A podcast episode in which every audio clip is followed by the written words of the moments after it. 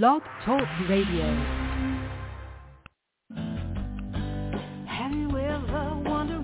Welcome to Mind Shifters Radio with the Forgiveness Doctor, Dr. Michael Ryce.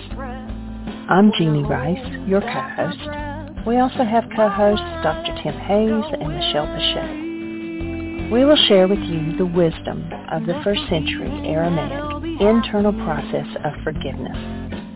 We offer tools and support five days a week. We will support you in building a solid foundation within yourself to live in pure love, in Aramaic, Rachma. Michael is the author of the book, Why Is This Happening to Me Again? For more information about the forgiveness process, please visit www.whyagain.org. And now, welcome to the show, Mindshifters Radio.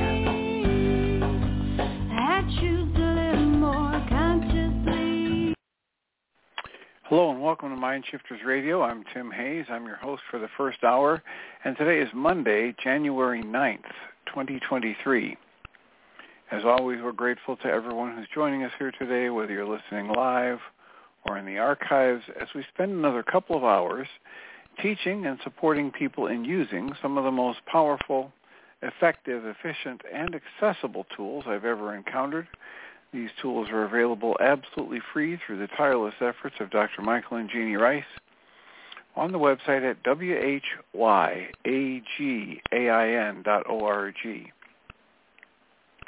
If you go to that website and click on the two words that say Start Here in the upper left-hand corner, it will take you to a page where you can download and read Chapter 24 of Dr. Michael Ryce's book. His book is titled, Why Is This Happening to Me Again?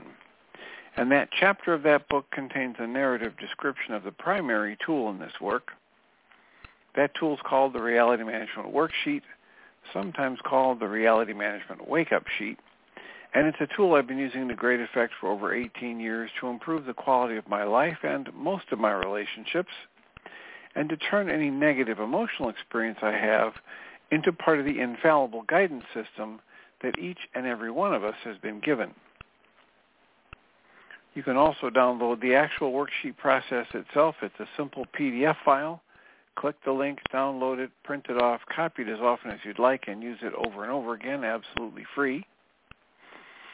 You can also go to your app store and type in the three words Heartland Aramaic Forgiveness. And if you choose to do that before you're done typing the word forgiveness, you'll see the glowing heart icon if you choose to tap on that, it will let you download a completely free and private app that contains the Reality Management Worksheet. It contains an abbreviated version of that worksheet process, and it contains a copy of the Dragon Klingon game, which is a wonderful way to introduce these tools to even younger audiences. We hope that people do all of that soon and often, primarily because it tends to improve the quality of people's lives when they apply these tools in their lives. And secondarily, because it also tends to prompt comments, questions, answers, and testimonials. And if you have any of those to share with us, we'd appreciate it if you would do that. You can either call us on the show live at 563-999-3581, or you can email you can email me at tjh at mindshifters-academy.org, or you can email Jeanie at J-E-A-N-I-E at whyagain.org. That's W-H-Y-A-G-A-I-N dot O-R-G. If we get an email from you, we will address your comment or question on the show, and then as time allows, send you a note letting you know what day and time it was addressed so you can go back through your the archives and listen to the response. And um, we greatly appreciate when people do that, either through email or phone call, because it helps us live into our intention with this show. Our intention with this show is to be a service, and uh, it's far easier for us to be a service when we know how the things we're doing are landing with you. Is it uh, beneficial? Is it right on target? Uh, do you have some specific thing going on in your life you would like support with? Is there something about the worksheet process that's baffling? Any of these um, would be good reasons to call in and ask for support, and we would appreciate it because it helps us zoom in and be on target and be of most effective use. We are at the point now where we have finished reading every part of the Way of Mastery, many parts of it, most multiple times. And the last few chapters, we've only read once each. I think it was 33 and 34 and 35 that we didn't go back and review simply because it seemed to me like uh, as I was reading, I was hearing, you know, lots of different people commenting in my head over the years about how, Michael Ryce likes to quote one of the the issues from the scripture where they said, "So Yeshua, how can we do what you do?" And he said, "Well, just study as long and as hard as I have, and understand everything I've understood, and you'll have the same access to the same wisdom and." And um, and it's reported in the scripture as a story that when he told them that, whether you want to think about this as, you know, a myth and, and, and having deeper meaning or not, or a literal story, that more than half the followers said that's too hard. And so that's what was going on in my mind when I decided, well, we'll just read these one each because the fact of the matter is very few of us are at the level where we've read and reread and done the, the exercises and, and really brought ourselves to the point where we're even willing to start living as a true master. And um, that may or may not be right. That's just what you know struck me. And since people weren't piping up and saying one thing or another that they would like to do, um, I went ahead and just read through those and then moved on to the next one. And we did have somebody last Friday who said, "Hey, I'd love to read that that last lesson again." So, in uh, in lieu of anybody else, or because no one else has spoken up, and because it's exactly what we're asking for, feedback and input, I um, I will go back and reread Lesson 35. And Lesson 35 in the Way of Mastery is really Lesson 11 in the Way of Knowing. Area code 541, you're in the air.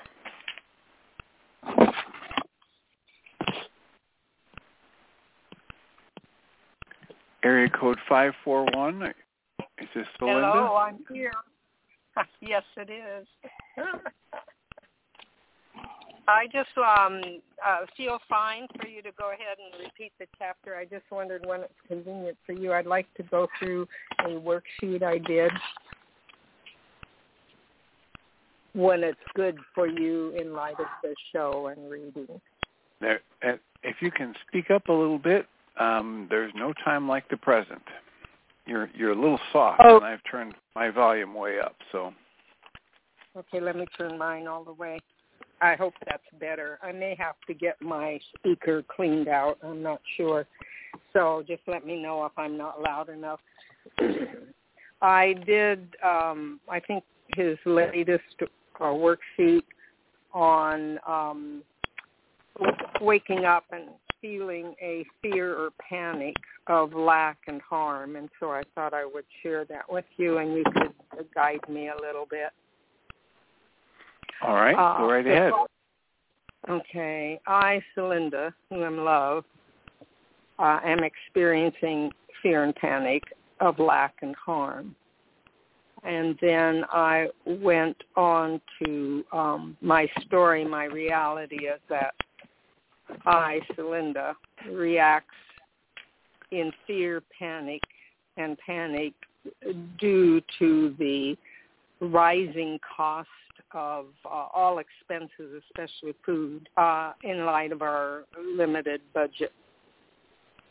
Um, and um, you know survival issues. I'm, it's uh, bringing up my survival issues, or how we're going to um, keep body and soul together if prices go through the roof.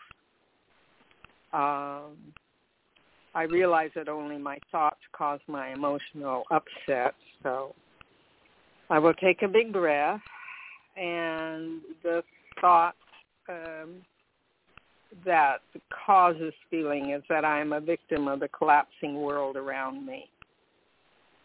And I want to punish myself by throwing myself under my survival bus.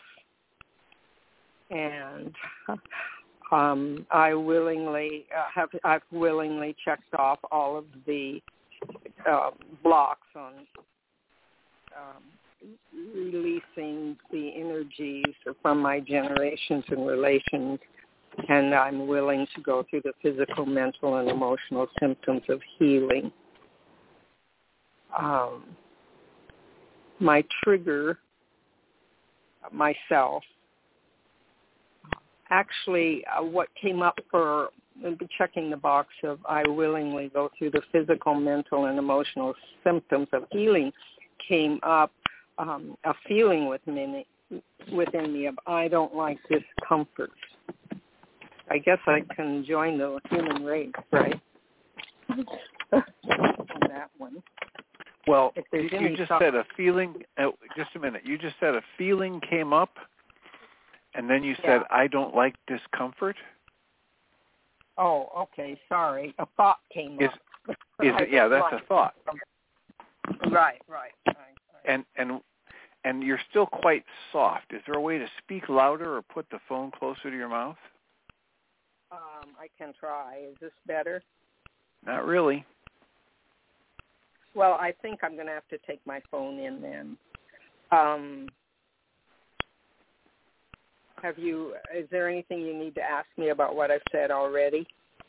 Well, what what's the feeling that comes up the emotion that comes it, up when you think the thought, I don't like discomfort? Um, probably fear. Okay. Because discomfort was linked, I think, to my um, feeling of safety, of being unsafe. Okay, so keep going. Uh, I my desire my goal is to release my fear, panic of lack and harm, so I can be safe. Okay, that that's not going to work very well. So, what we're looking for in the goal is a positive statement about actual change in the outside world, right? That your mind says needs to happen in order for you to be safe. So remember, what, what, what it sounds to me like you're doing at that level with the worksheet is you're trying to jump ahead to what you think an enlightened person would say. I could just release my fear and panic. But okay. at this part, in the first three steps of the worksheet, we're trying to map out what it is that the mind is you doing with its thought to create the emotion and what it's doing in the way of creating a perception that tells you you're not safe or you're damaged or broken or whatever, or that someone else is wrong. And then what your mind, that conscious logical mind, is telling you needs to happen or change in the outside world in order for you to be happy or safe or whatever. So in a worksheet like this, where you're saying, I have fear and panic, and the situation is the rising cost of food and my fear of survival, and the thought I'm using to create my fear is I'm a victim of the rising costs and I won't survive. What is a goal that would address all of that and make it completely obsolete? That the world wouldn't collapse around me. well, you know, again, we're trying to state things in the positive And just like with the last thing about releasing my fear and my panic, you're just stating fear and panic. You're you're talking about the world collapsing. What's what's a positive statement? You know, my, my goal is for there to be an abundance of food, an abundance of finances, and um, you know, and and and and infinite physical comfort, or at least you know, physical comfort, an abundance of food, and abundance of finances. Something like that would be a goal that would that would address the parts of your mind that are thinking there's not an abundance of food or safety or finances, that there is pain and suffering and death coming. So we want to resonate the energy in another part of your mind. So what? Okay. What? The, how would you want to? How, how would you want to rewrite that goal so it talks about? My goal is to have the world be a place where there's an abundance of food, an abundance of finances, and physical comfort. You could use those uh, same words if, if if they resonate with you, but they do. You can also my world is my world is a place of abundance in comfort, food, and finances. All right.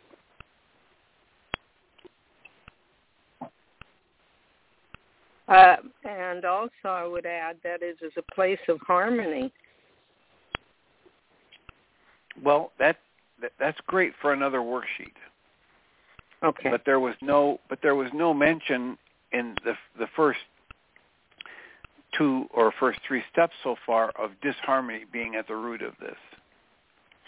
Oh, good. So just, I'm beginning. You know, just, just just try to stick with what this particular upset's about. That's very helpful because this is where I would break down in the worksheet process is exactly what you're helping me with right now. Okay. I mean, you would Good. go global and bring oh, in other yeah. issues and yeah. They're yeah. they're they're most useful when when when you keep everything lined up with what's the trigger, what's the emotion, what's the thought I'm using to create that emotion, what's the punishment thought, and what is my mind telling me has to happen either inside me or in the world around me in order for me to be happy. And then you find the goal that makes all of that, pulls it all together and says, hey, you know what? If there was an abundance of comfort and food and finances, I never would have had to pick up this worksheet. That's very helpful. I wonder if the confusion is not so much. It, it is a resistance on one hand, but the other hand, the confusion is my protective mode to keep me safe, and so it doesn't want me to go feel my feelings. So it kind of um, confuses the whole issue. Like I can't find the forest for the trees. Yeah. Well, perhaps, but the more worksheets we do, the more we uncover that kind of stuff. Good. And the more so uncover goal... it and see it logically at that conscious level, the less power it has to disrupt us. Right. So my goal is a world filled with comfort, abundance uh, of food and finances.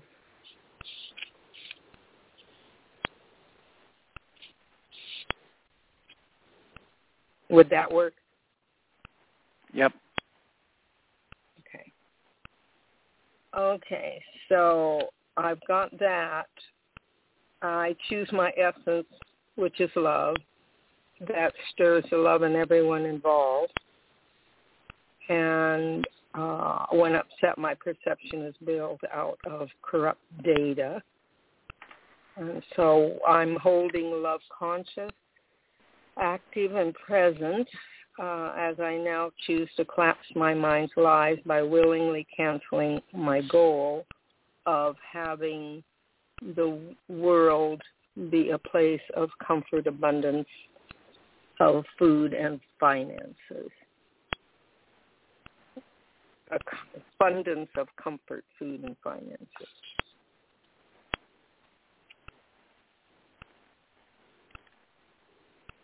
And from there. What's the second part of that? I invite Rucha to incline me towards healing. Is that what you mean? Yes. Restore me to my newborn essence, love. Heal my denial. Um, and I've um, had a thought come up about heal my denial of my power to create my experience. And I probably wouldn't have ever made that connection if we hadn't read The Way of Mastery. And capacity to generate my emotion of my emotion of fear and panic over the lack of um, in lack of fear and panic, in lack and harm. Um, and the final thing is I ask Orucha to help me open a direct and conscious relationship with and to gently remove the denied, disassociated, and projected parts of my carbon-based memory. And what okay. I had written down here, yeah. Anything to add to that, sir? Nothing to add to that, but if if you're doing this, if you've changed the goal to be in alignment with your original emotion and what you think is going on in the world and your thoughts causing your emotion, and now you've changed the goal to align with it, I would invite you to step into this release process.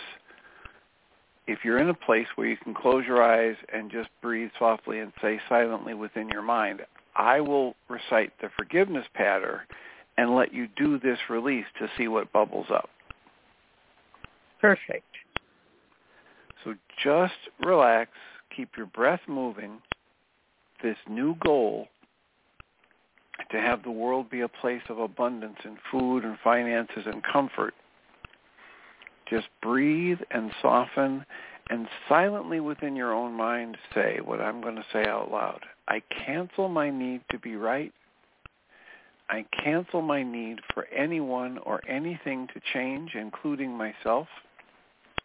I specifically cancel my goal in this worksheet, and I ask to be shown the hidden part of my own mind that's actually creating this upset. And then just breathe and soften and put yourself in the most open, allowing space you can manage and trust that whatever comes up is perfectly okay for you to see. It's going to be exactly part of what you need to see to begin to heal here and move forward. Breathe, soften, and gently repeat. I cancel my need to be right. I cancel my need for anyone or anything to change. I specifically cancel my goal in this worksheet. I put my conscious logical mind on the shelf for now, and I ask to be shown the hidden part of my own mind that's actually creating this fear. And then just watch. If your mind goes to an earlier time in your life, just notice where are you? How old are you? Who else is there and what's happening? And just trust that it's perfectly okay for you to see and feel and process everything that comes into your mind and that that's going to be part of what is related to your need to heal in this worksheet. Breathe, soften, and gently repeat. I cancel my need to be right. I cancel my need for anyone or anything to change, including myself. I specifically cancel the goal in this worksheet, and I ask to be shown the hidden part of my own mind that's actually creating this upset. And just stay with that and breathe and soften until you feel one of three things happen. You get a flash of an earlier time in your life, including an insight. You feel a shift or change in your emotion and energy, even if there's no insight. Or you realize that for now your mind is just going to keep spinning and you've kind of gone blank. Breathe and soften. And when one of those three things has happened, take a nice, deep, cleansing breath and scan your body and notice what is the strongest emotion and or the strongest physical sensation present in your body right now and write that in 6A.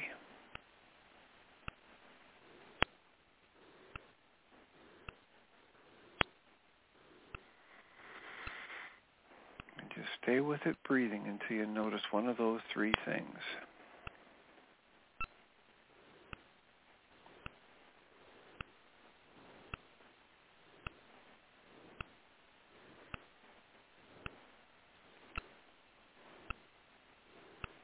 Breathe, soften, and allow. Anything that comes into your mind is all old stuff. If it's happening right now, it's just nerves firing in your brain, and it can't hurt you any more than it already has, so it's perfectly safe for you to see it and feel it and let it wash over you as you study it. What do you get? What do you notice? Well, I've been working on uh, hostility because I realized realized that behind my fear is an incredible hostility. I've been working with Michael and you both. And what I feel is that when I look into my small childhood, that I felt a need to be vigilant all the time when and the shoe would drop uh, whenever so I needed to be alert all the time. So there was tension everywhere, and there was also a desire for um, striking out, which I had to totally submit. So what I feel right at the moment about that is that maybe there's a possibility I can just gently let go of um, that sense of eternal vigilance, unsafety, and the desire to strike back and protect myself or defend myself, but I can't. So it's like I have more hope now. I have more, have a little a more of an opening that uh, I can let go of uh, my sense of powerlessness, my sense of um, being a victim who has no way out. And that is a lot of thoughts. What are you feeling that might be corroborating that?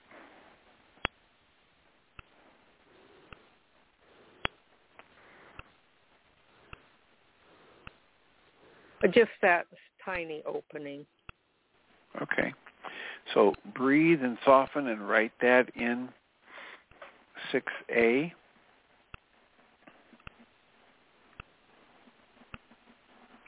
and B because because that that's both of them. A tiny opening, a softening would be kind of what it would be like. And then all of the rationale you can write out down later that you were just talking about. And then what about 6C? Um,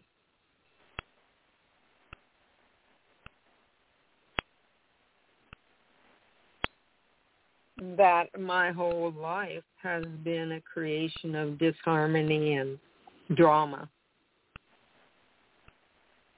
that I've seen was out there. Okay, but 6C is asking you about a time when you have violated the goal. So the goal in this one is for the world to be a place of abundance of food, finances, and comfort. So how would you word 6C for yourself here to keep working on this? That I've not create that I have failed to create that for myself. Well, either that or that's that's all right. Or you can say, I I ask to be shown times when I have viewed the world as being impoverished and dangerous. Right? There's this interpretation. Remember, the core of this work is how we actively create our perceptions. That our perception does not record actuality, it, reality. It, it constructs individual realities. So there can easily be other people in very, very similar situations to yours who don't view the world as lacking and dangerous and so you know if you can ask to be shown times when you've put this interpretation on the world of being a place of danger and lack and that that opens you up to getting guidance for when that happens uh, something just came up uh, as you you're aware of. My daughter hasn't hasn't talked to me for four years or more, and I remember now when she was at the uh, at the very precipice of being homeless for the second time. The first time I didn't know she was. Um, that I panicked and I tried to get in touch with her. Um, and it must have been that energy that I was projecting out onto her situation. Is that somewhat of what you were are referring to? And that no, but it could her... be very useful for you. Yeah. I, I have no idea about you know what it is but if it just came to you write it down and work with it keep okay keep that top of mind for a while. Maybe that's part of what's feeding this. And you I can do some worksheets be. on that. You can do worksheets on the emotions that come up if you think that that's driving your perception today. You can do emotions on your daughter being homeless or your daughter severing contact with you or your daughter not letting you know she was homeless, any of those as what's in 1C and then map out the emotion and the thought you're using to create it and, and the goal that would make it all go away and do another worksheet. Make sense? Um, sort of. I just there's um yeah. It'll be a while I suspect before I am out of the woods in relation to my confusion and overwhelm. Yeah. Yeah. And that may have been why I've been afraid to do many worksheets. And okay, and sure so then what what's the last part of the worksheet? What have you got for the step seven? Um, the principle of the universe is that by giving, I first get the original. I am grateful for this opportunity to heal. I also want to, I would like to say that I really get the concept of getting the original, and I'm that I am incorporating as best I can into my into my perception of reality, so that I can begin to um, catch myself as the emotion comes up or as the behavior comes up. I am grateful for this opportunity to heal. I choose truth and perfect love. Can you uh, uh, share with me what perfect love might feel like to you? No, but I can tell you that in the ancient Aramaic, they talk about a filter over the frontal lobes of your mind that that guides intention and a filter over the back of your brain that guides perception. The one in the forefront of the mind is called ruka, and the one in the back is called kuba. Now, it's not called that. So the, the, the, the filter in the front of the mind can be set to hostility or fear or rakma. So it's a filter like one of those plastic wheels that we used to set up in front of a spotlight to shine on the Christmas tree, and it would roll around, and it would have a green and a red and and a, and a blue, you know, cellophane on it. And so the light is pure white, but as it goes through the filter, it makes the tree look very different.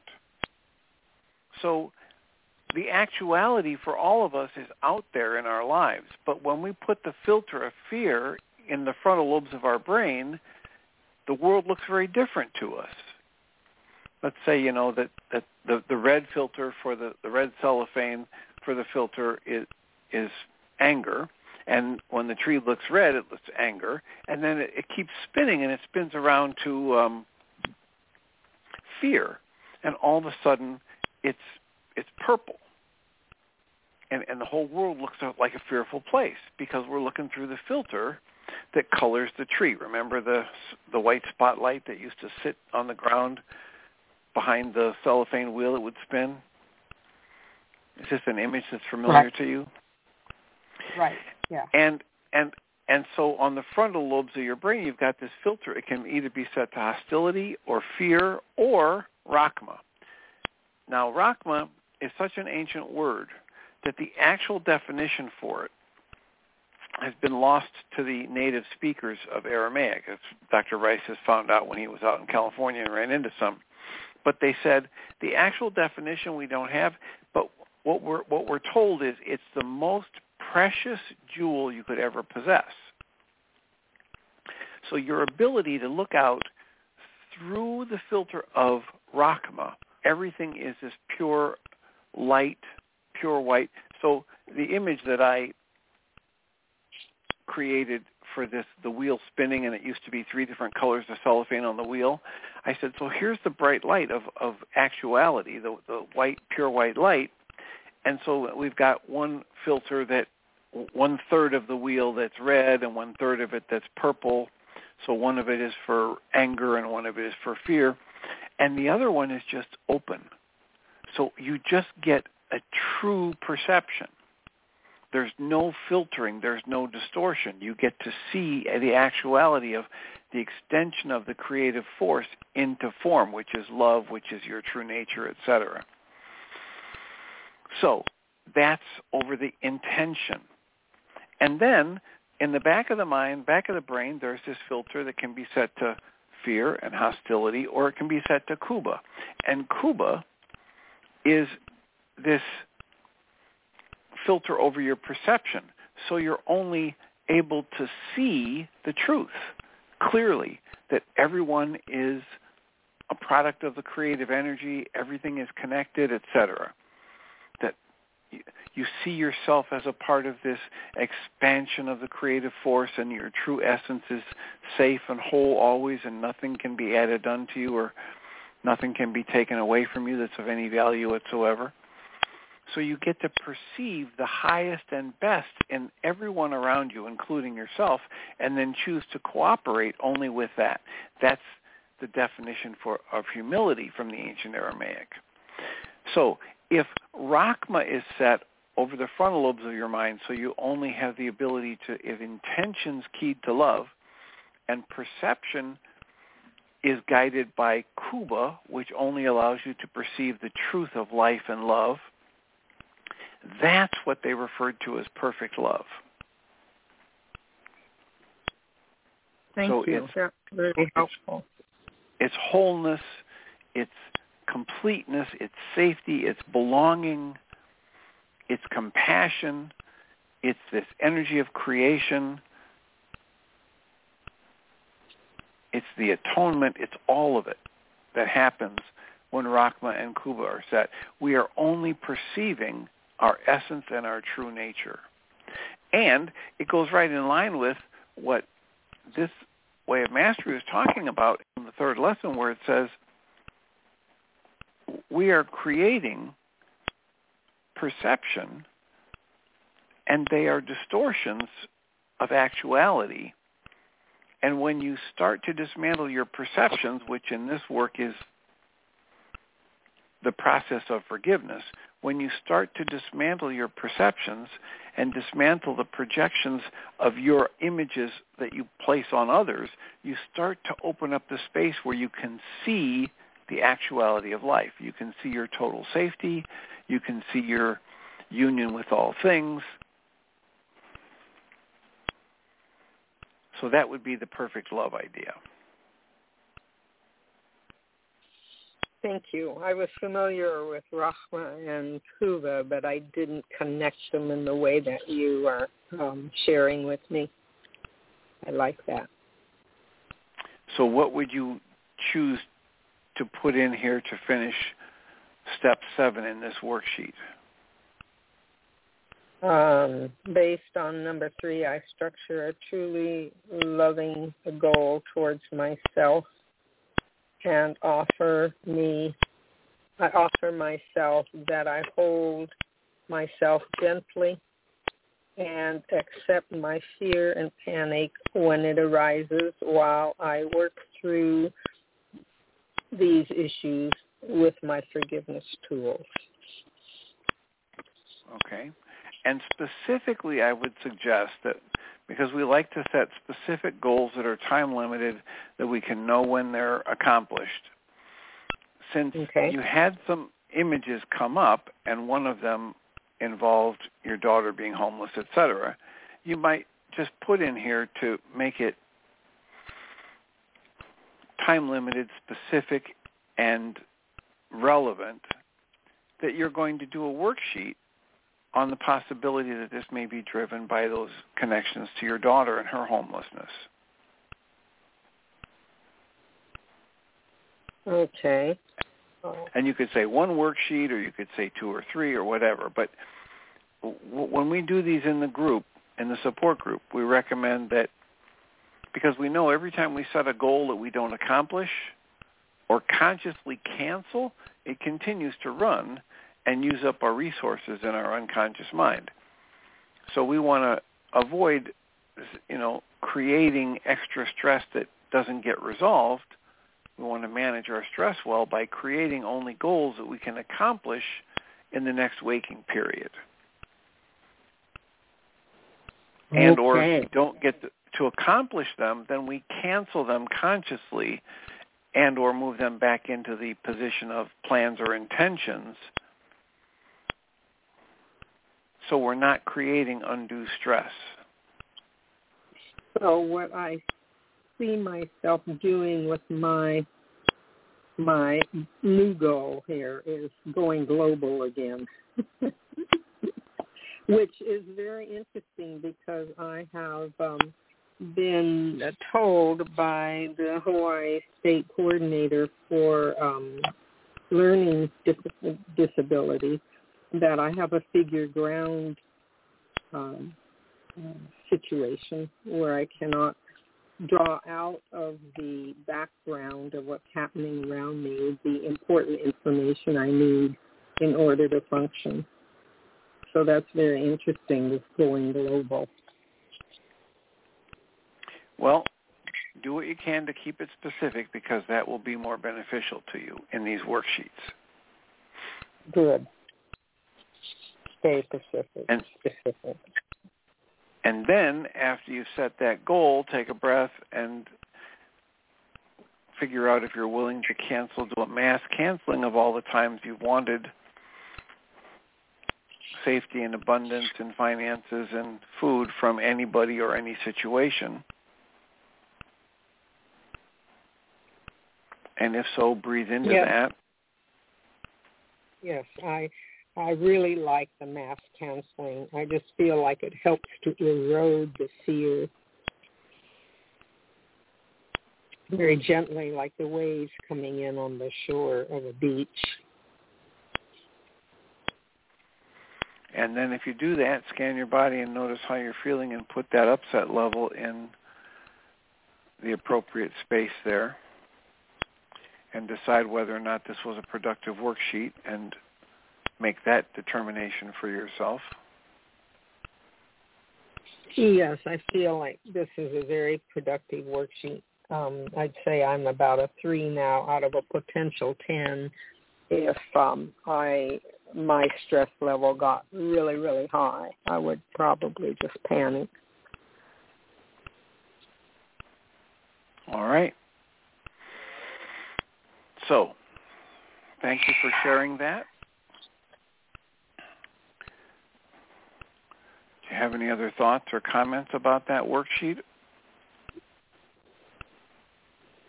No, I shall uh, reflect a bit more on it and draw up what other thoughts I had.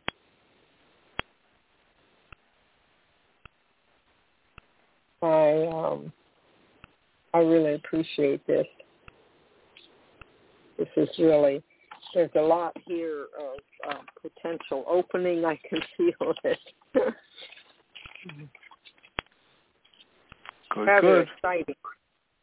Rather well, exciting. Um, I appreciate your willingness to share, as I'm sure others do on the call. Thank you. I'm complete. All right. It's a good place to stop. We'll take a breath and thank you once again for sharing and mute you so you can listen in. And unless somebody has a hand up that wants to make a comment or a question about Celinda's sharing, we'll read a little bit of Lesson 35 as a review.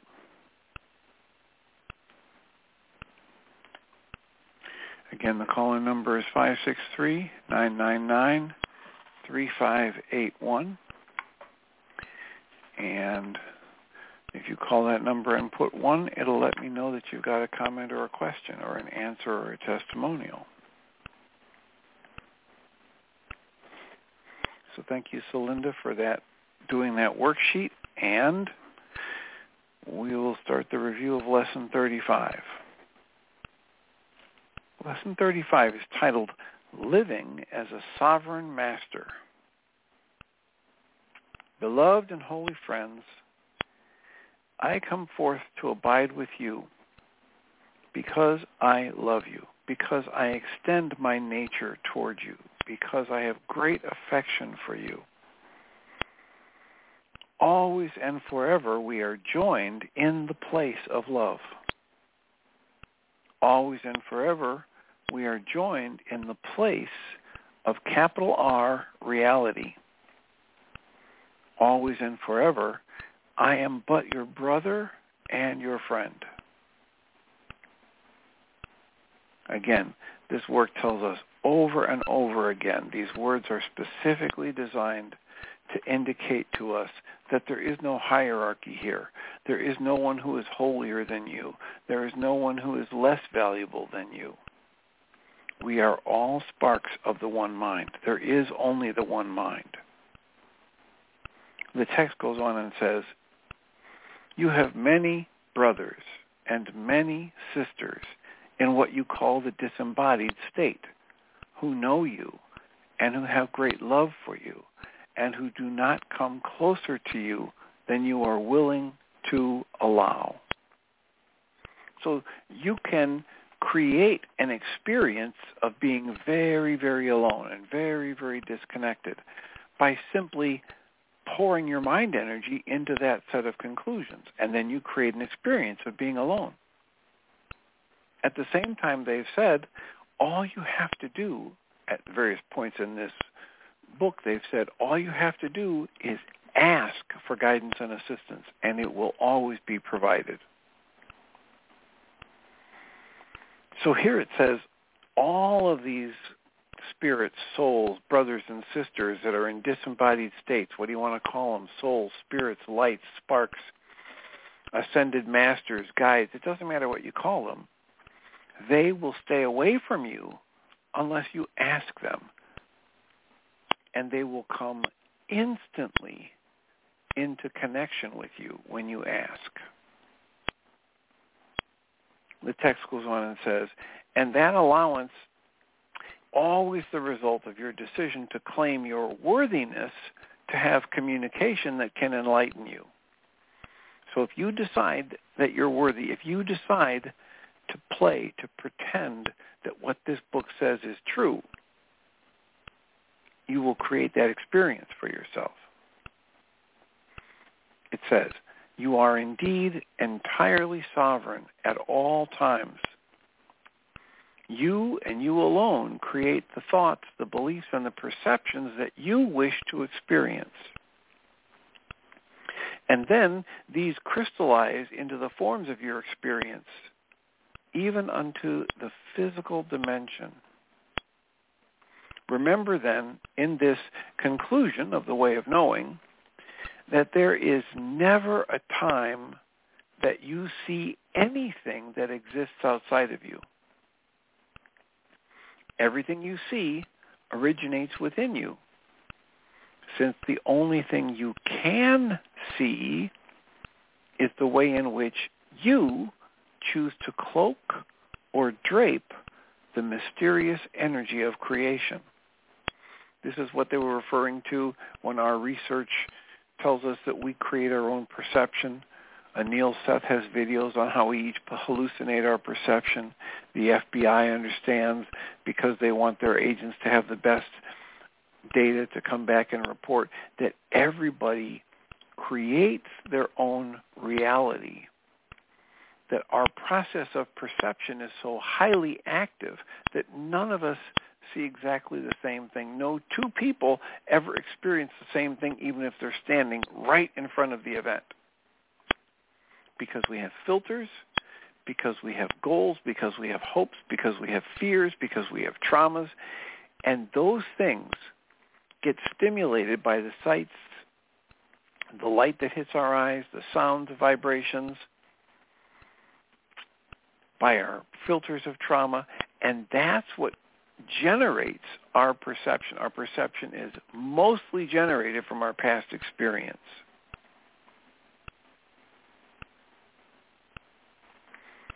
And that knowledge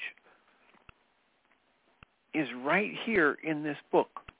In Lesson 35, in the fourth paragraph, it says, everything you see originates within you since the only thing you can see is the way in which you choose to cloak or drape the mysterious energy of creation. Every natural event, every making of ari- every moment of arising is merely energy given to you on a silver platter. It's given to you freely that you, as a consciousness, might choose to have the opportunity to create experience by cloaking that energy that has been presented to you with whatever the perceptions and beliefs that you have chosen for yourself. You've heard me say unto you many times that only love is real. You've heard me say unto you many times that it is not necessary to seek for love but it is necessary to seek for what is false. What's that about? This book has talked at length about how our intellect has been crammed full of trivialities from our language, which is based on separation, from our families, from our cultures, from our life experiences, from our interacting with other humans who did not understand their true nature, who were not coming from a space of love. That's what's in us that we have to identify and dismantle. The next section is titled Creating as a Master. And the text reads, In all previous lessons, you've been given many, many tools and much deep and profound understanding to assist you in the simple decision for complete responsibility for every moment of your experience. For in the end, I can only give you this. I can only give you awareness that you are creating your life. You are creating your experience of life. I cannot relieve you of what you might perceive as the burden of the fact that you're constantly creating, that you are indeed a creator. Likewise, I would not wish to unburden you from that because it's an incredible shimmering awareness and responsibility. It is the freedom, the fun of knowing that as a sovereign master of your domain, you are free to create whatever your heart most truly desires. The secret then, as I've shared with you many times, is to practice seeking first the kingdom. Never let a day go by in which you fail to ponder the great mystery of the Creator's presence. Never let a morning go by that you fail to begin your day except this way. I surrender all thought of what I know and have believed. I rest in gratitude to the one who has birthed me. I ask only for it to be revealed to me, greater truth, greater wisdom, greater capacity to know and extend perfect love, perfect trust, and perfect peace.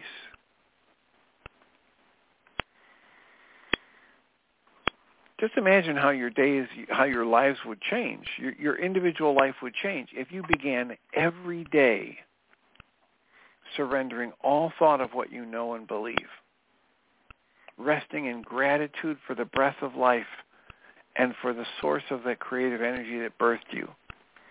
That you started each day asking only to see things more and more clearly through perfect love, perfect trust, and perfect peace. If you did no other exercise than that, imagine how your life would change. The next paragraph reads, In the way of knowing, we come to the great culmination. You are indeed as I am. You, you become aware that we are all one. There is no Yeshua that is greater than you. There is no other individual that is greater or lesser than you. Each spark of awareness is part of the one mind that in each moment of your soul's journey, you have literally created the worlds of your experience. Just as I did when I was upon your plane, just as I continue to do now. How then has it occurred that this form of communication could take place? This form of communication being the way of mastery, the way of knowing it is not so much that I cleverly set up a labyrinth of doorways to draw you to this teaching so that I could connect with you, but rather I rested in my desire to extend the by creating that desire I began to create a vibrational field emanating from my mind out through creation. That vib- that vibration alone is not enough.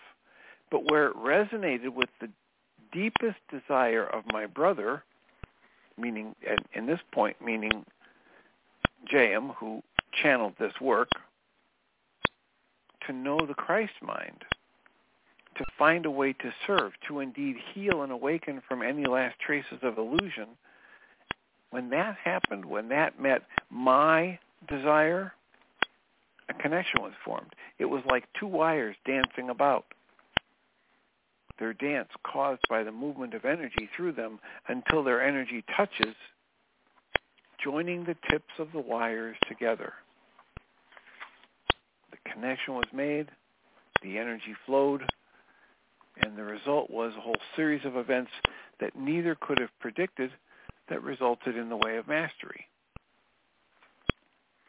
So, thank you very much, Celinda, for working through a worksheet with us. Thank you for listening.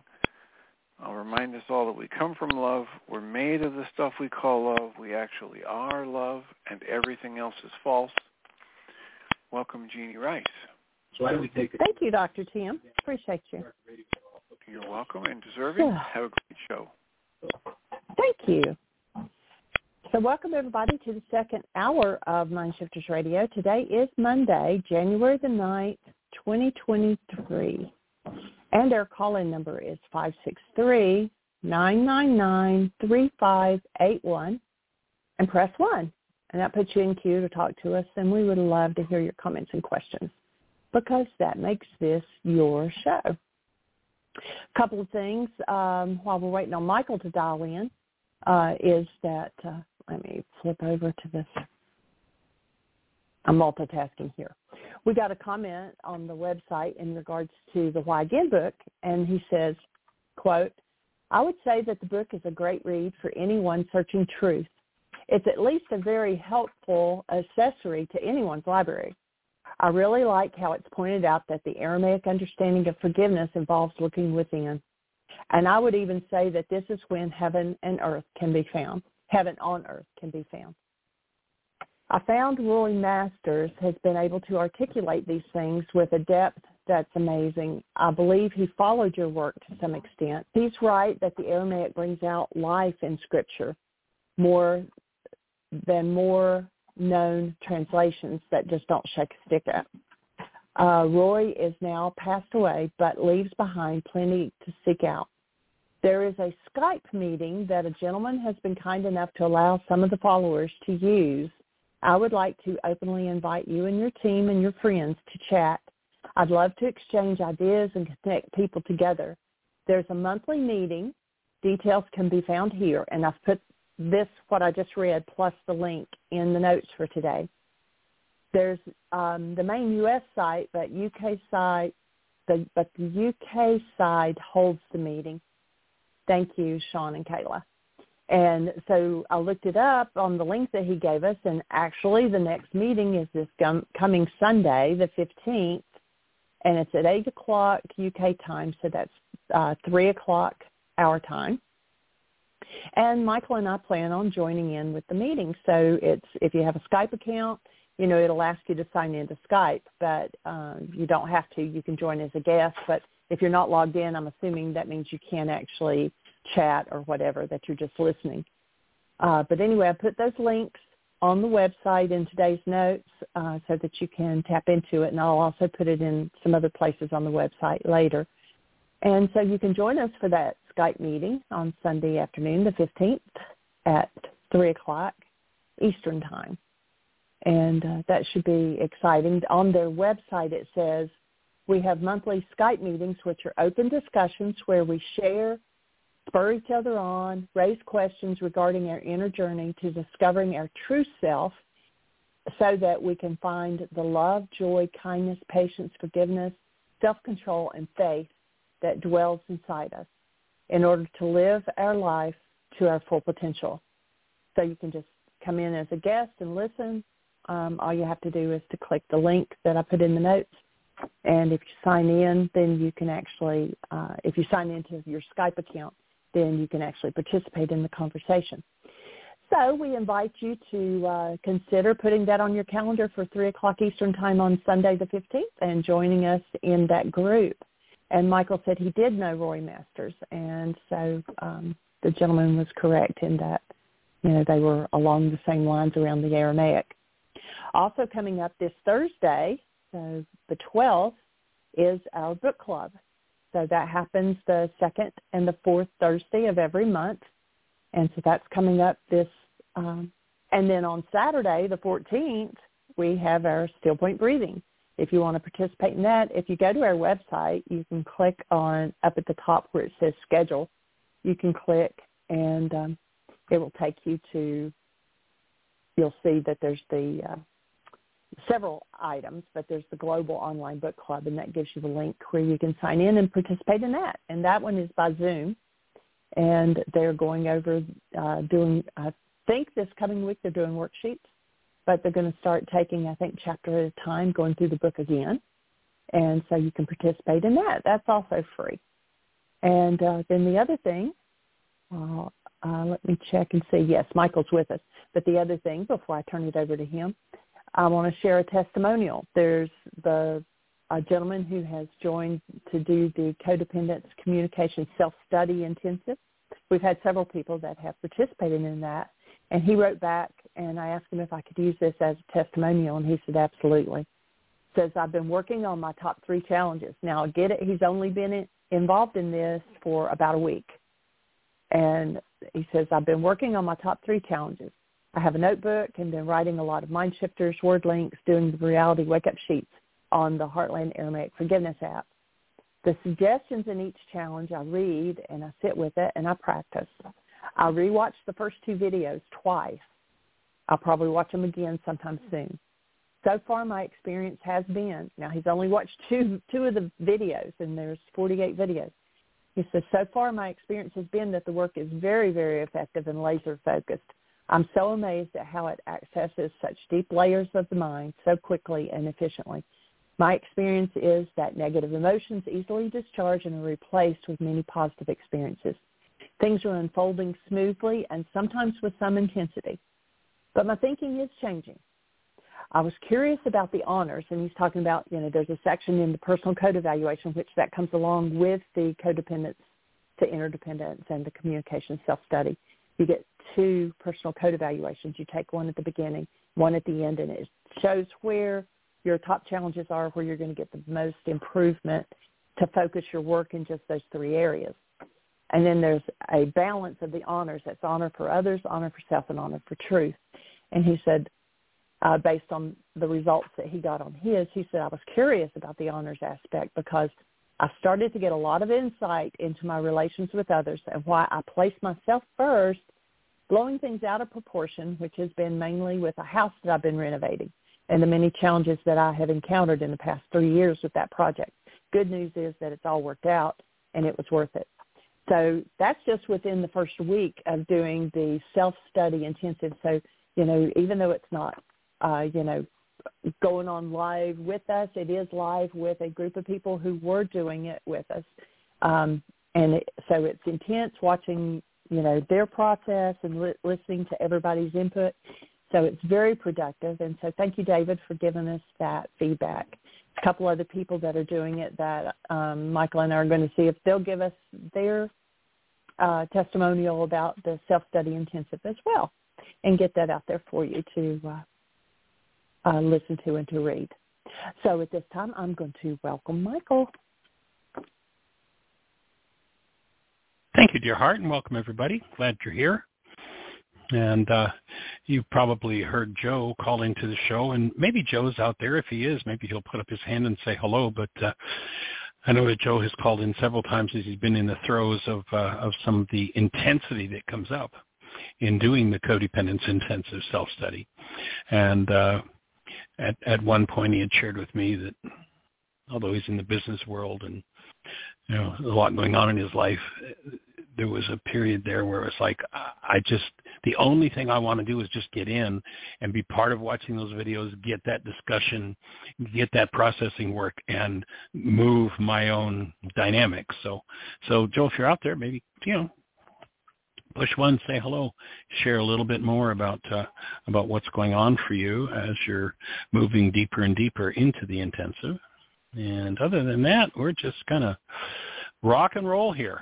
Uh, delighted that everybody's with us and that we get to play over and over and over again with these first century Aramaic tools and the dynamics of forgiveness. We're honored that you're here to be part of the process and of course uh, that we get to share this space with so many people is such a gift.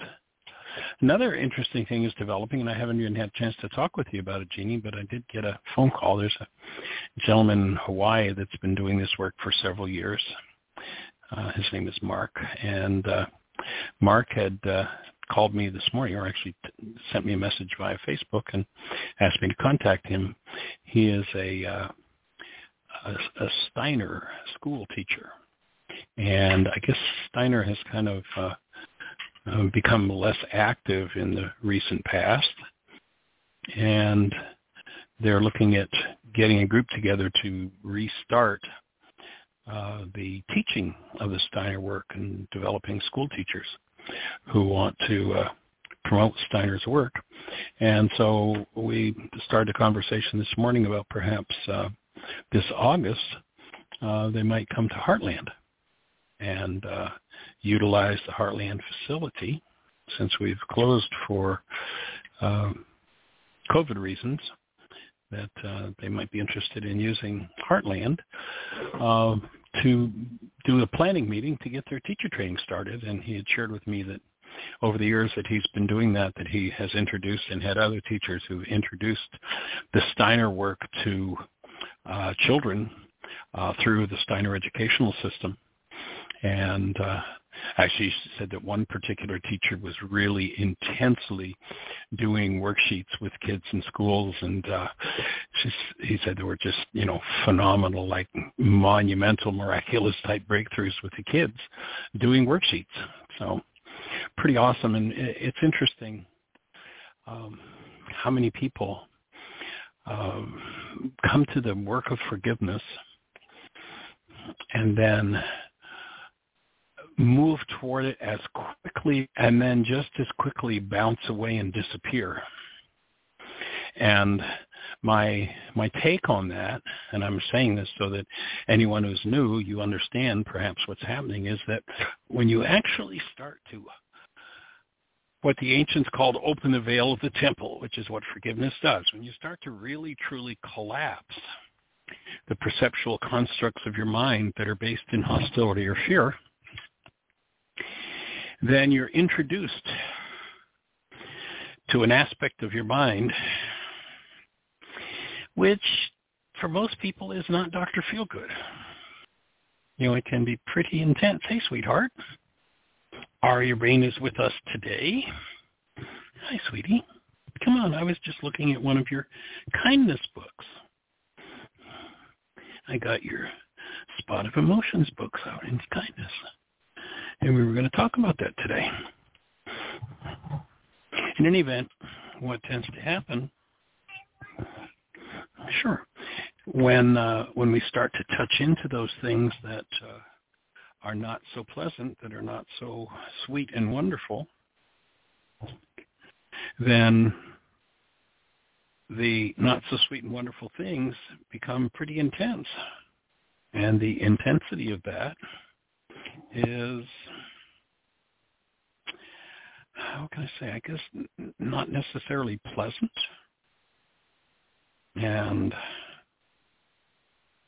as you start to learn to open the veil, the internal dynamics that have remained hidden perhaps all your life, all of a sudden are in your face and not necessarily fun. However, the beauty of it is that when you start to move into Aria just wanted something turned on, so on TV she wants to watch something on planets. In any event, uh, when you start to access those deeper levels of mind, uh, there's a tendency to want to run away from it. And, and people aren't running away from anything but themselves. And the objective of this work is to gently move in. One of the ideas of, of having this show going is that when somebody touches into something, it just seems to be too much to be handled, then, uh, sweetie, I'm going to have to stay with the radio show, okay? So, okay. Okay. So when I start to move into those deeper places, the unpleasantness is kind of part of the process. There's a, uh, a, a piece of writing from back in the, I'm just looking for it now, from back in the um, 1700s that just really describes what's going to happen when you start to tap into stronger and stronger spaces of love.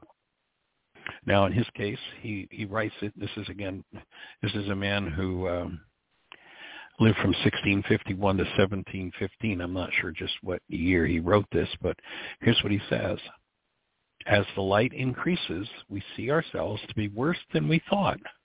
We're amazed at our former blindness as we see issuing forth from the depths of our heart a whole swarm of shameful feelings like filthy reptiles crawling from a hidden cave. We never could have believed we'd harbored such things, and we stand aghast as we watch them gradually appear.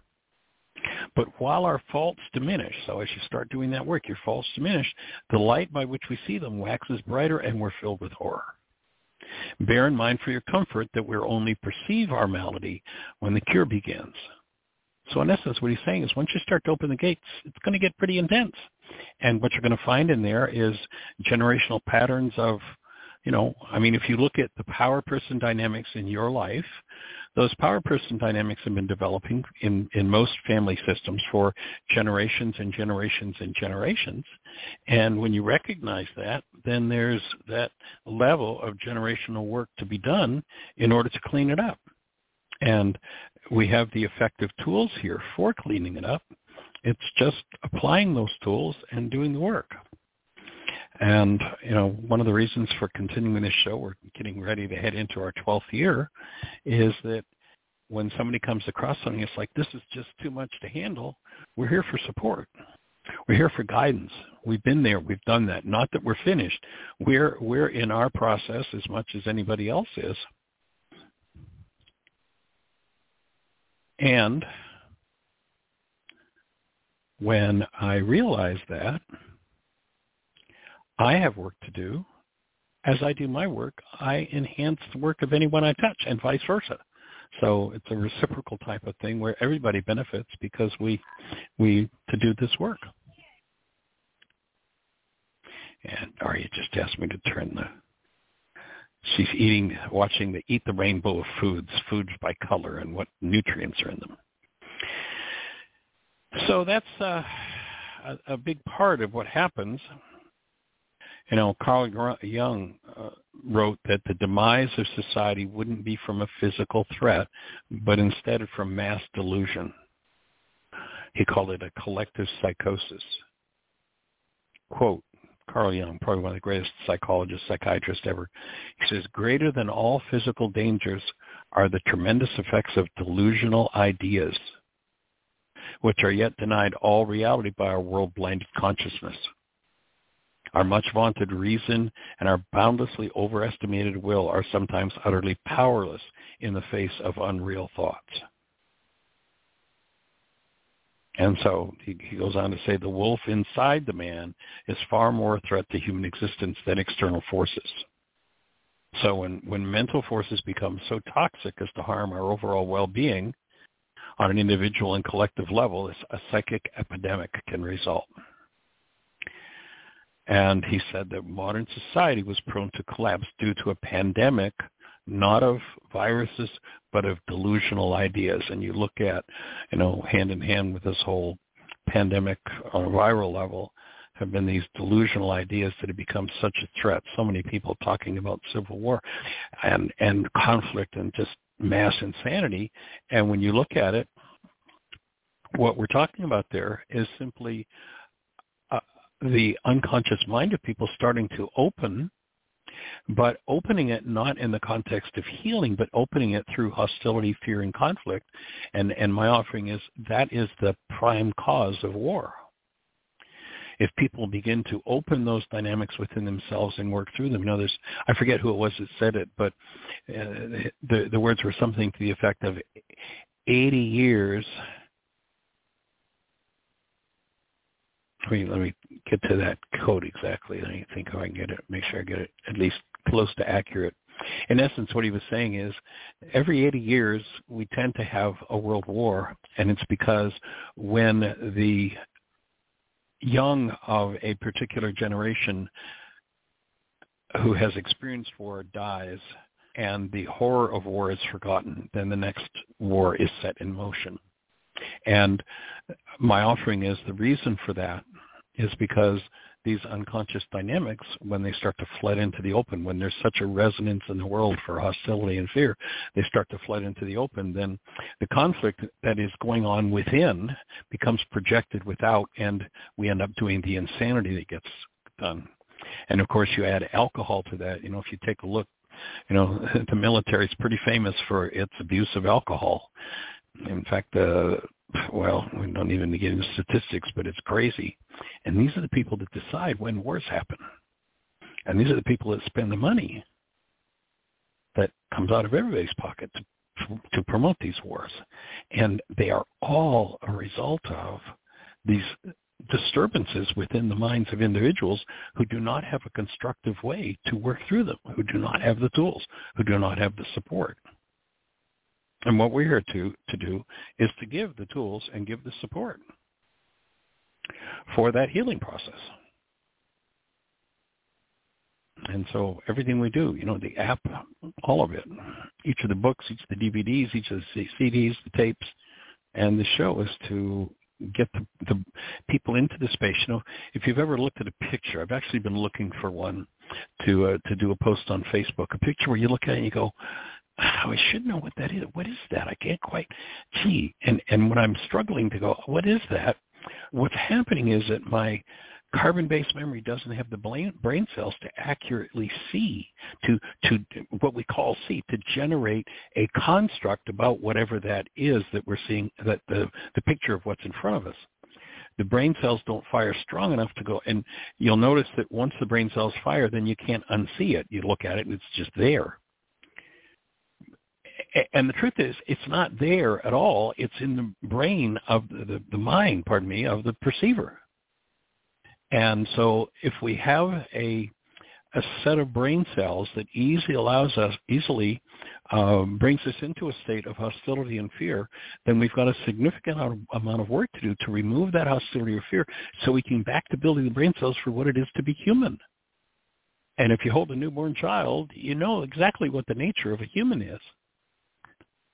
But we come into a world that specializes in knocking the truth of who we are as love out of us and teaching us that we're broken, that hostility and fear is the way of the world, and, you know, that's just the way it's going to happen.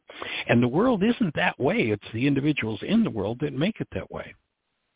And so we're here to repair that. We're here to bring healing to that and to bring it out on such a mass scale that we change the whole dynamic of conflict and war in families, in communities, in, you know, cross-culturally, uh, in countries, and, and getting us to realize that, in fact, you know, Einstein has a powerful saying. He says, if you think you're separate or separated from the rest of humanity, you're living in an optical delusion. A trick of the mind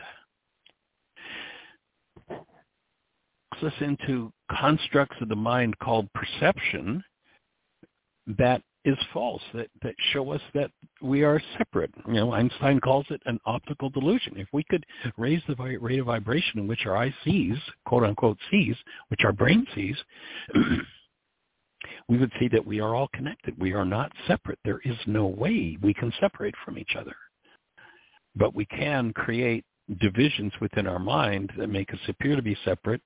And then, of course, when one has some form of hostility or fear that they're unwilling to be responsible for, that they live in denial of, that they talk about everybody else when that hostility or fear comes up, then this whole game of there's somebody over there that I can harm without harming me becomes viable. And that's called war. And it's insane. I mean, it's insane on every level for many reasons, but at the very top level of truth, it's insane to think anybody's separate from you and that you can harm them without harming yourself.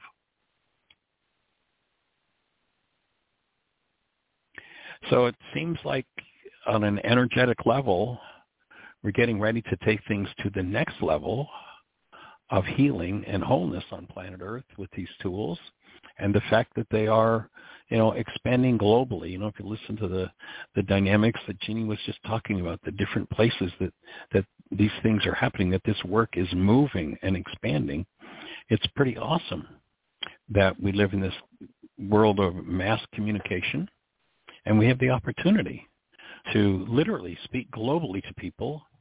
And as we speak globally to people, we invite everybody to act locally to bring together these tools in their individual communities, in their individual family systems and worlds and extended communities, and that together we can make a difference in how this game is played on planet Earth for humans. So that's kind of where we want to go and where we're heading. And Ms. Jeanie, do you have any other thoughts on that?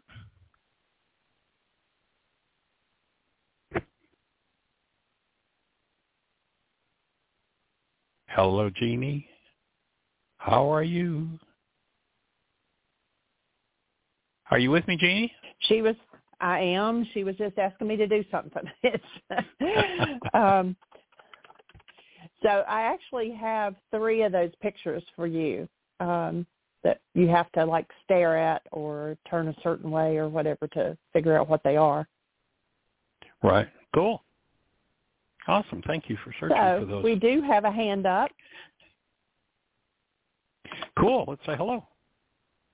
All right. Area code 828, you are in the air. Hi there. This is Magda. Blessings. Well, hey, young lady. Welcome. thank you. Thank you. I just have a moment because I'm out here doing my animal chores and stuff like that. And um, so I just wanted to interject something.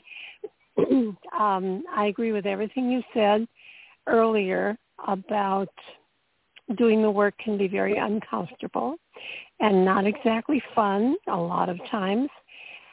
And I want to reassure people because it kind of might easily get lost that um, the fear that those words might bring up, oh, I don't want to get uncomfortable. I don't want to go there.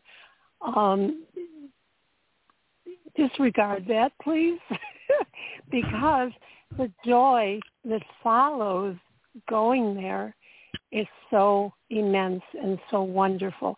And the uh, discomfort doesn't last forever.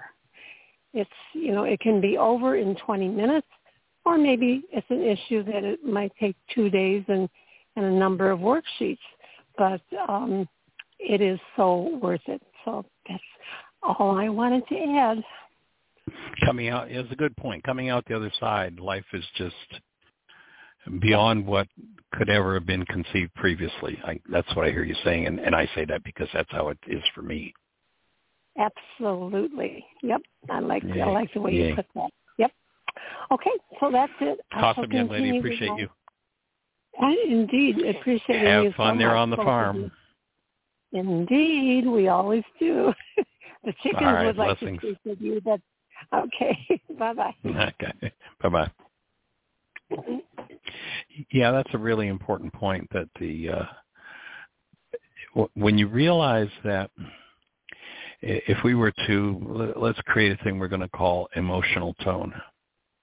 If we were to create an emotional tone and it goes from one, which would be depressed and pained and traumatized, to ten, which would be just elated, delighted, joy, what would be called cosmic consciousness, full enlightenment, all of that.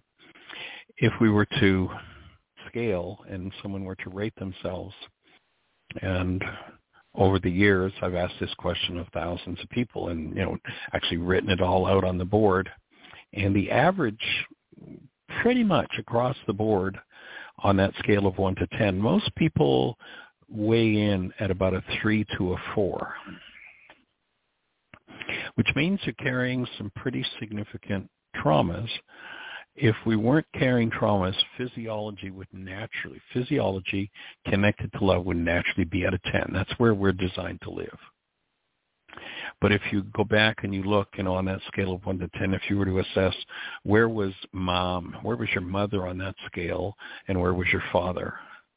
And if you were to assess where were each of your grandparents, where are your cousins, aunts, and uncles on that scale of 1 to 10? Well, we've done that. You know, laid it out on the board. Some of you have been in the workshops where I've done that. And 3 to 4 is where most people come in.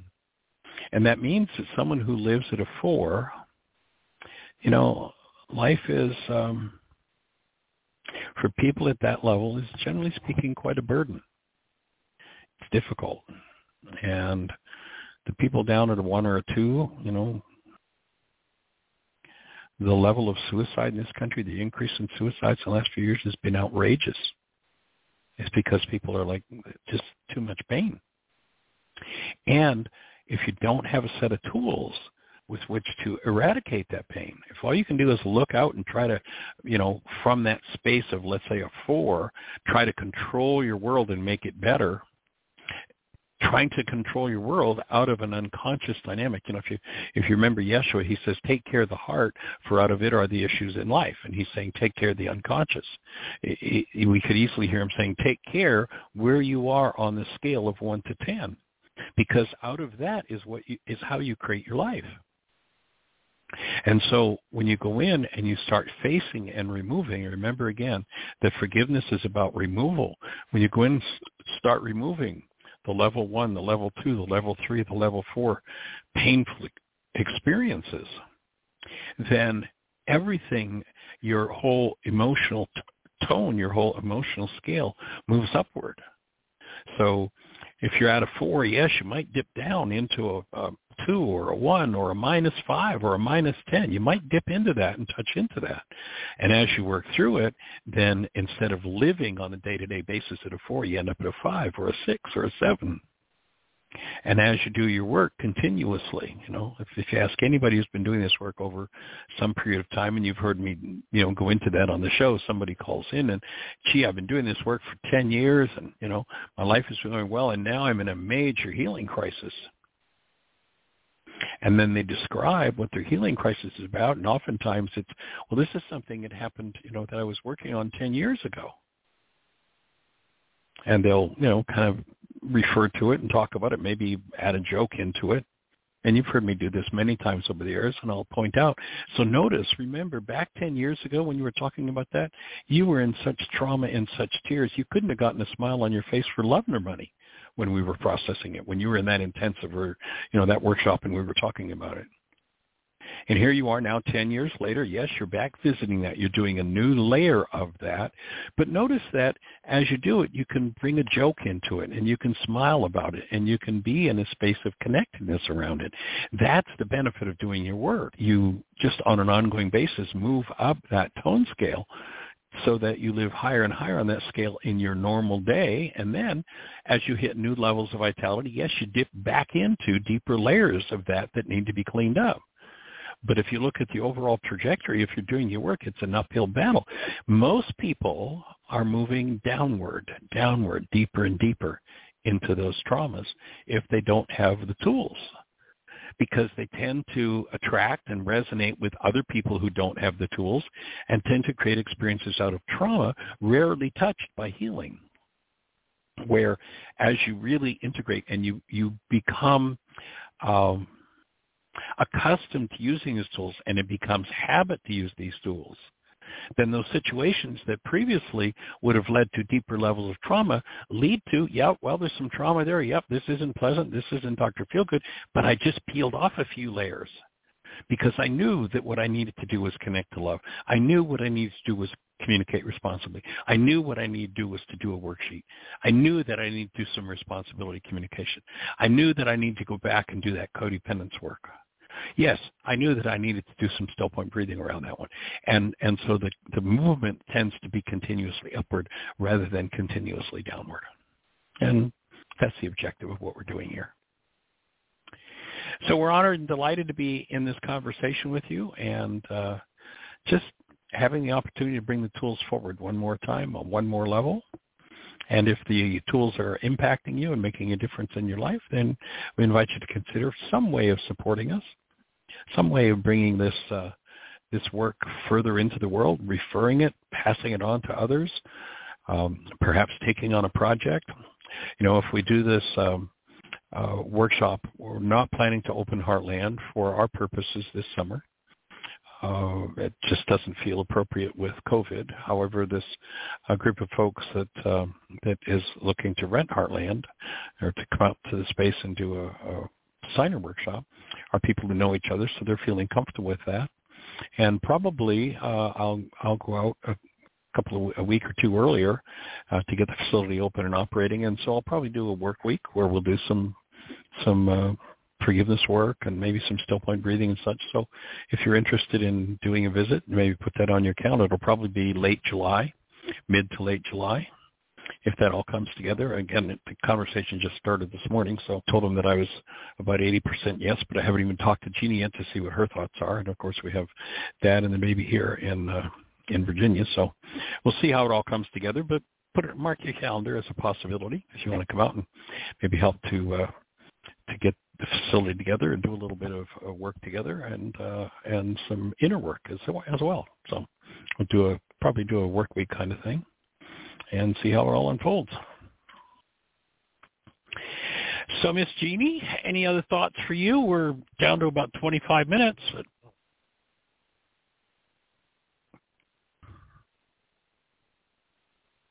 Uh, no, Aria was looking. She goes, oh, "There's two hands up." But the other one was Celinda's. Uh, she talked to Dr. Tim in the first hour, so she's getting the hang of what the switchboard looks like here with phone numbers popping up. Uh-huh. So. cool. Well, who knows? Who she might be a future host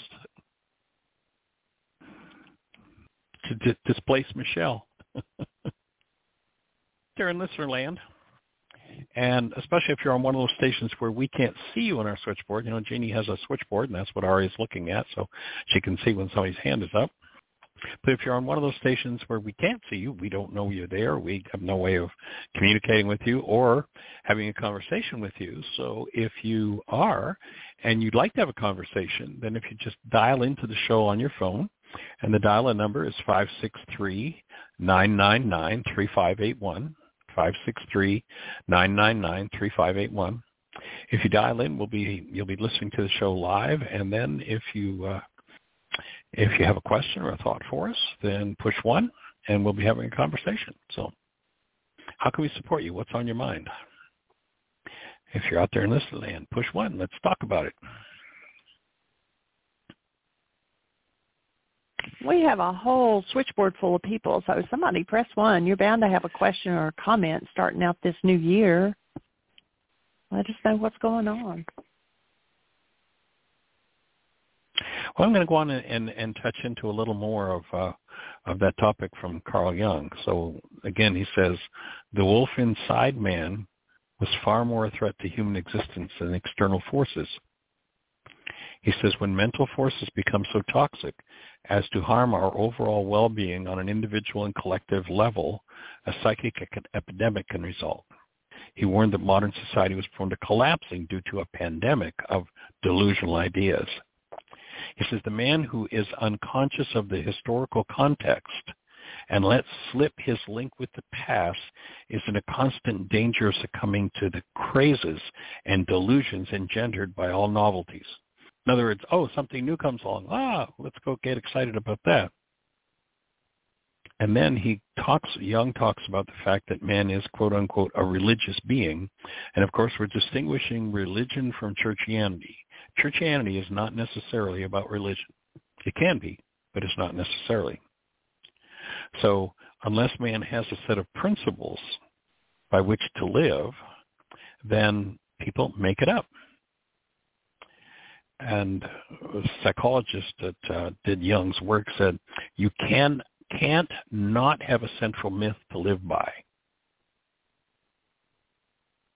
He he says that Jung would perhaps say that at this time we've lost that. We don't have a collective unifying principle.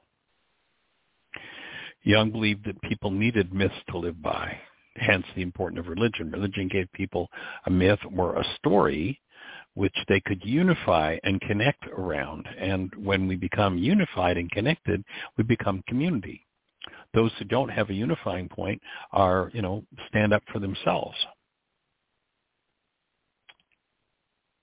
And, you know, we see an ever increasing number of, you know, Americans who are dissociating from any kind of spiritual ties.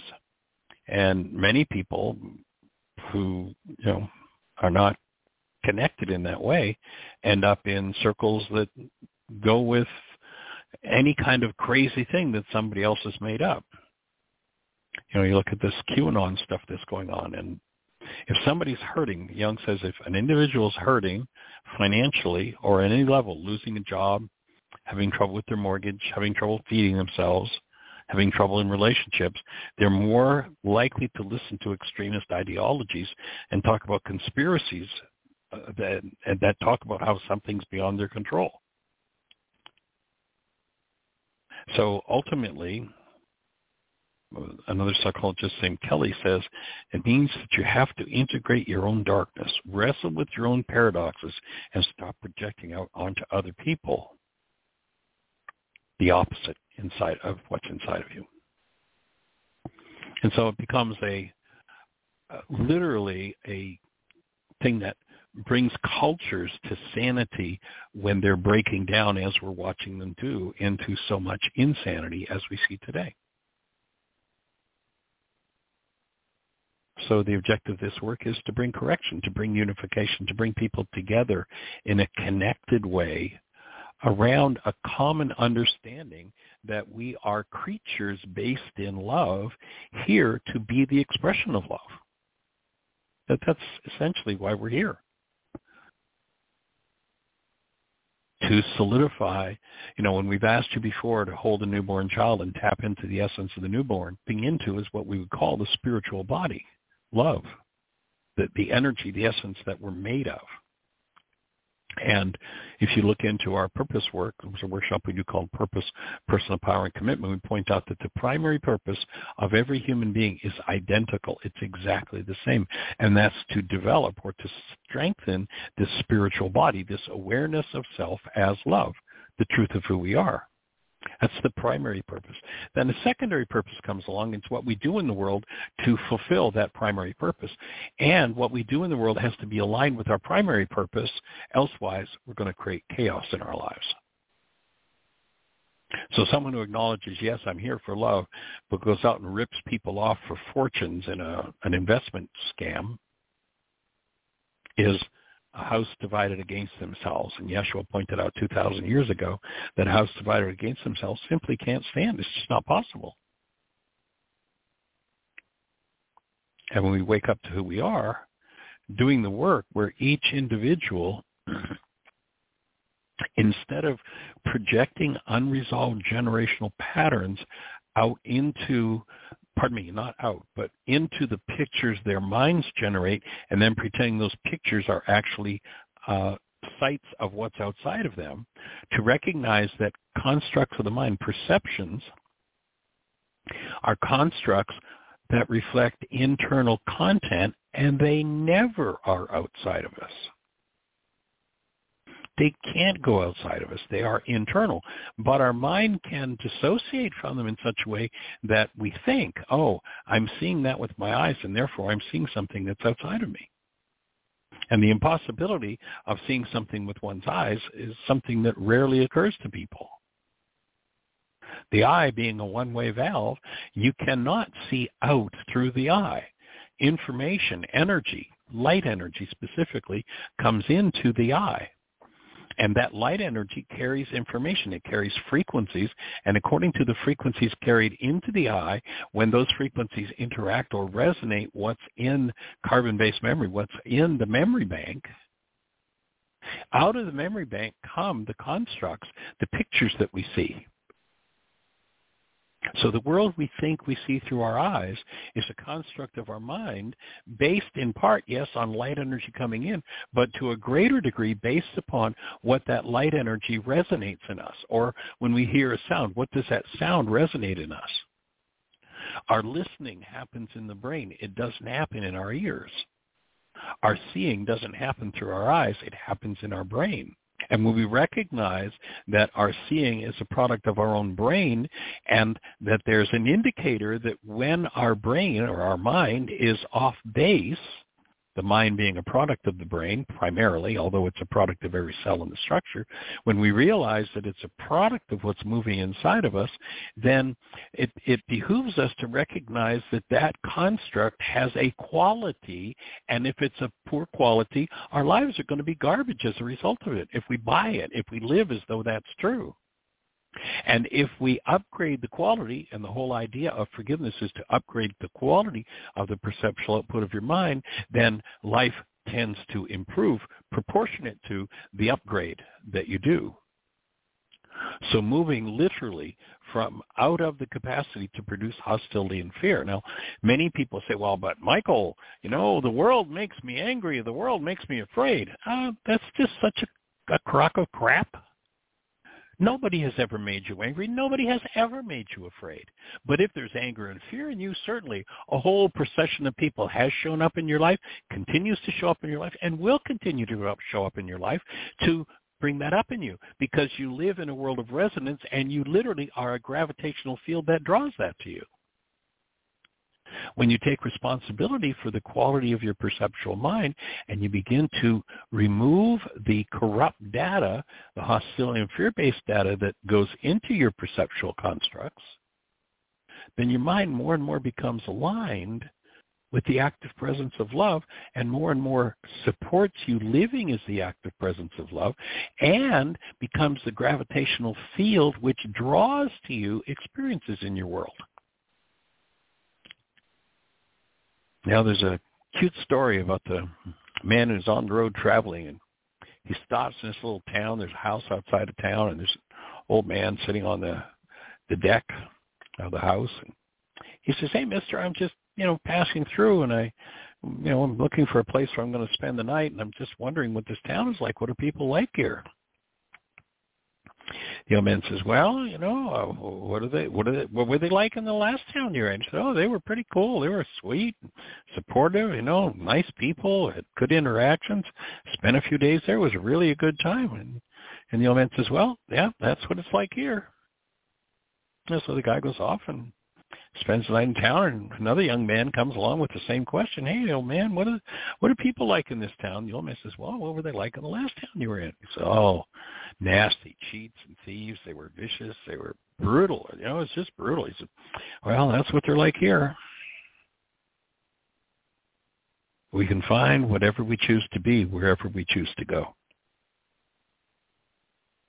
And we will find whatever decisions are made by our minds will run the resonance of our lives. And decisions are always things that come from the past. Carbon-based memory, called body's mind, is nothing but a decision-making device. If I say, don't think about the color of your car, what does your mind do? The average person says, well, it thinks about the color of my car and my offering is it's not thinking. All it is, I ask the question, the color of your car, and the, whatever the content is in brain cells resonated, that's anything but thinking. It's just resonance. And if we just, most people run their lives by associative con- consciousness, it's just resonance. This comes along and that resonates and that resonates and then this resonates and that pop, pop, pop, pop, pop, pop, and we become a gravitational field for whatever's popping in us. If I don't like what's popping in me and I apply forgiveness, I get to remove it. Yes, I have to face it, not Dr. Feelgood. But if I face it and choose, not decide, decide comes from the word to cut off, suicide, you know, fratricide, maternicide. It, it comes from the killing off of something. Choice is where you want to live. What do you introduce? Do you introduce the highest level of thought into your mind on a daily basis, the highest level available to you? Or do you go with whatever has been going on for generations and generations and generations? You know, in the ancient scriptures, they said, look to the lives of the fathers, for ours are but a shadow of theirs upon the earth. But your life doesn't have to be a shadow. You don't have to live at whatever level on that tone scale we're talking about your family system lived. You don't have to live there. Now, there are going to be members of your family who aren't very happy that you're not living there, and there are going to be other members of your family that are overjoyed because by doing so, you give them a lift. But you've got to move out of decision making, the automatic process. Don't think about the color of your car, what's the front door of your house look like, what's your favorite item of clothing. All that's just resonance in the mind to where I exercise the spiritual muscle of introducing something new that comes from and through the presence of love in me, I bring that into my mind. I bring that into my physiology, and I do it on such a consistent basis that it becomes my habit. And then I get to live there. It's a powerful place to live. And, you know, Francois Fenelon, that quote I wrote earlier, definitely said a little bit about what needs to be faced, but oh man, what a difference it makes when we wake up and step out of those habits. So again, if you're out there in listener land, what's on your mind? Push one. Let's have a conversation about it.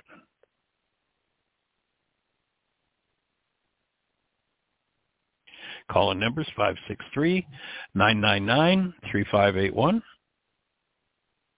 And here's a, a I, I'm not sure who wrote this, but uh, the question is, who am I? I'm your constant companion. I'm your greatest helper or your heaviest burden. I will push you onward or drag you down to failure. I'm completely at your command. Half of the things you do might as well be turned over to me and I will do them quickly and correctly. I'm easily managed, but you must be firm with me. Show me exactly how you want something done, and after a few lessons, I will do it automatically. I am the servant of great people, and alas, of all failures as well. Those who are great, I have made great. Those who are failures, I have made failures. I'm not a machine, though I work with the precision of a machine, plus the intelligence of a person. You may run me for profit or run me for ruin. It makes no difference to me. Take me, train me, be firm with me, and I will place the world at your feet.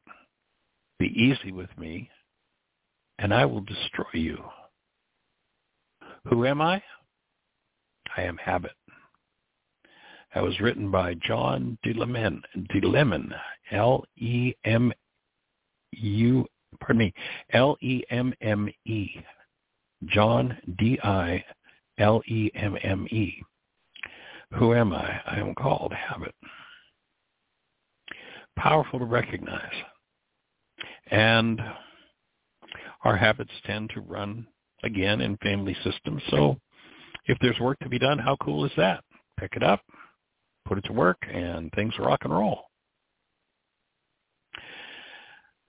So if you're out there in listener land, we've got, oh, about seven minutes left, and I'm complete with my monologue. So if you're out there and you have a thought for us, push one. Let's talk about it.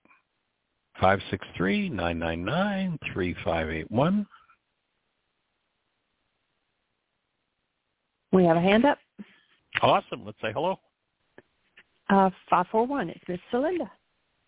Yes, it is. Welcome, today? young lady. I really like that quote. I hope all of these quotes you've done today will end up, of course, with these their links. Thank you, Jeanie, for doing that for us. Um, I really like this last quote about habit. And I realize that I have a habit that I never realized before until I did a worksheet the other day. Right. And um, that habit is that when I lose somebody special, I will tend to keep a relationship with a friend that was involved, who was involved in any way with that relationship. Uh, my daughter, for example, um, because she was my only connection to my first husband. I mm. never realized before, but actually it wasn't the friendship had mixed motives to it. Yes, I loved the other person, or you know, I cherished the other person, or I right. um, uh, really liked them, but I didn't realize there was this undergoing agenda that somehow I was linking them as the bridge to someone who had passed on. Uh-huh.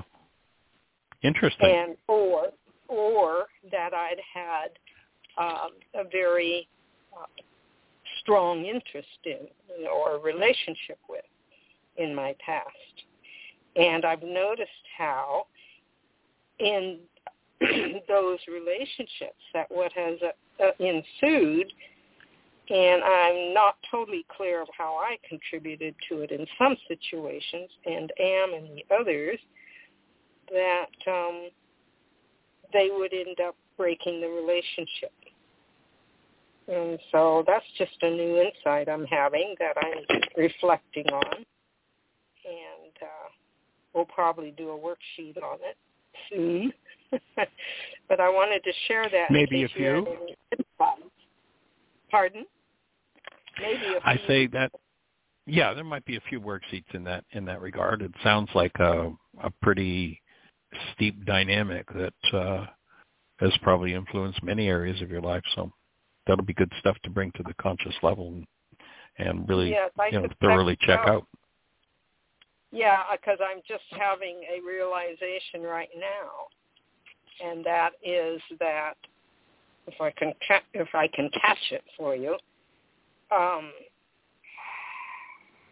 that it sounds like unfinished business with the primary relationship of the person who's passed on in some way or another. Right. and so, um, yeah, I think there will be a few words. Breathing with you. That unraveled that one. I am breathing. Yeah, breathing with you. Yeah, good. Oh, thank Sweet. You.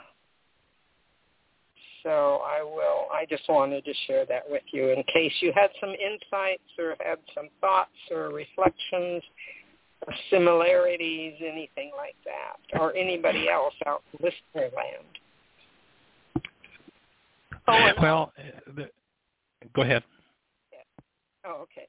Uh, one other thought too is, you know, biologically in our animal nature, we are communal characters we are communal citizens. We belong, we, we function in community. We're social creatures.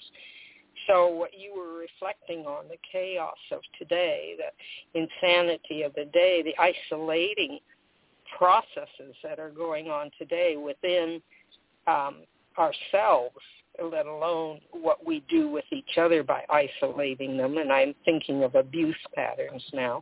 Um, they what other what other conclusion is there if we don't come to terms with that on a conscious level? Yeah.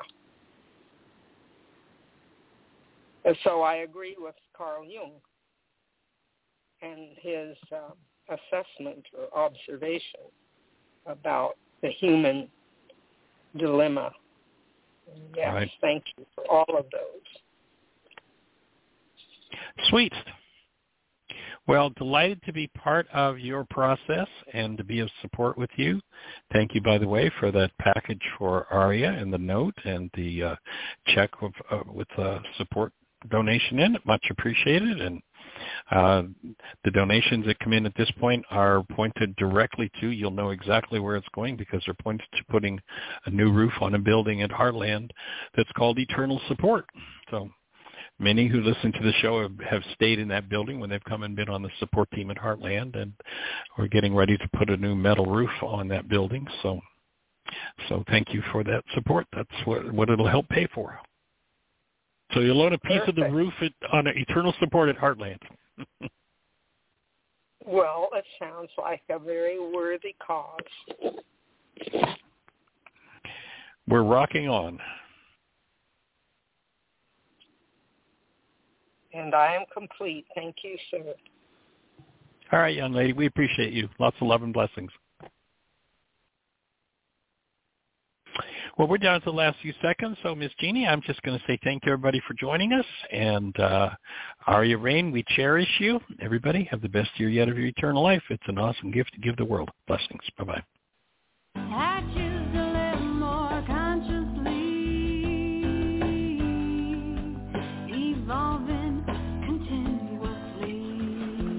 Thank you for listening to Mindshifters Radio with Dr. Michael Ryce and myself, Jeanie Ryce, and Dr. Tim Hayes and Michelle Pichet as we present the first century Aramaic internal process of forgiveness. We are here for two hours every Monday through Friday from 12 noon to 2 o'clock Eastern Time on Mindshifters Radio. For more information on Aramaic forgiveness, please visit www.whyagain.org. That's www.whyagain.org.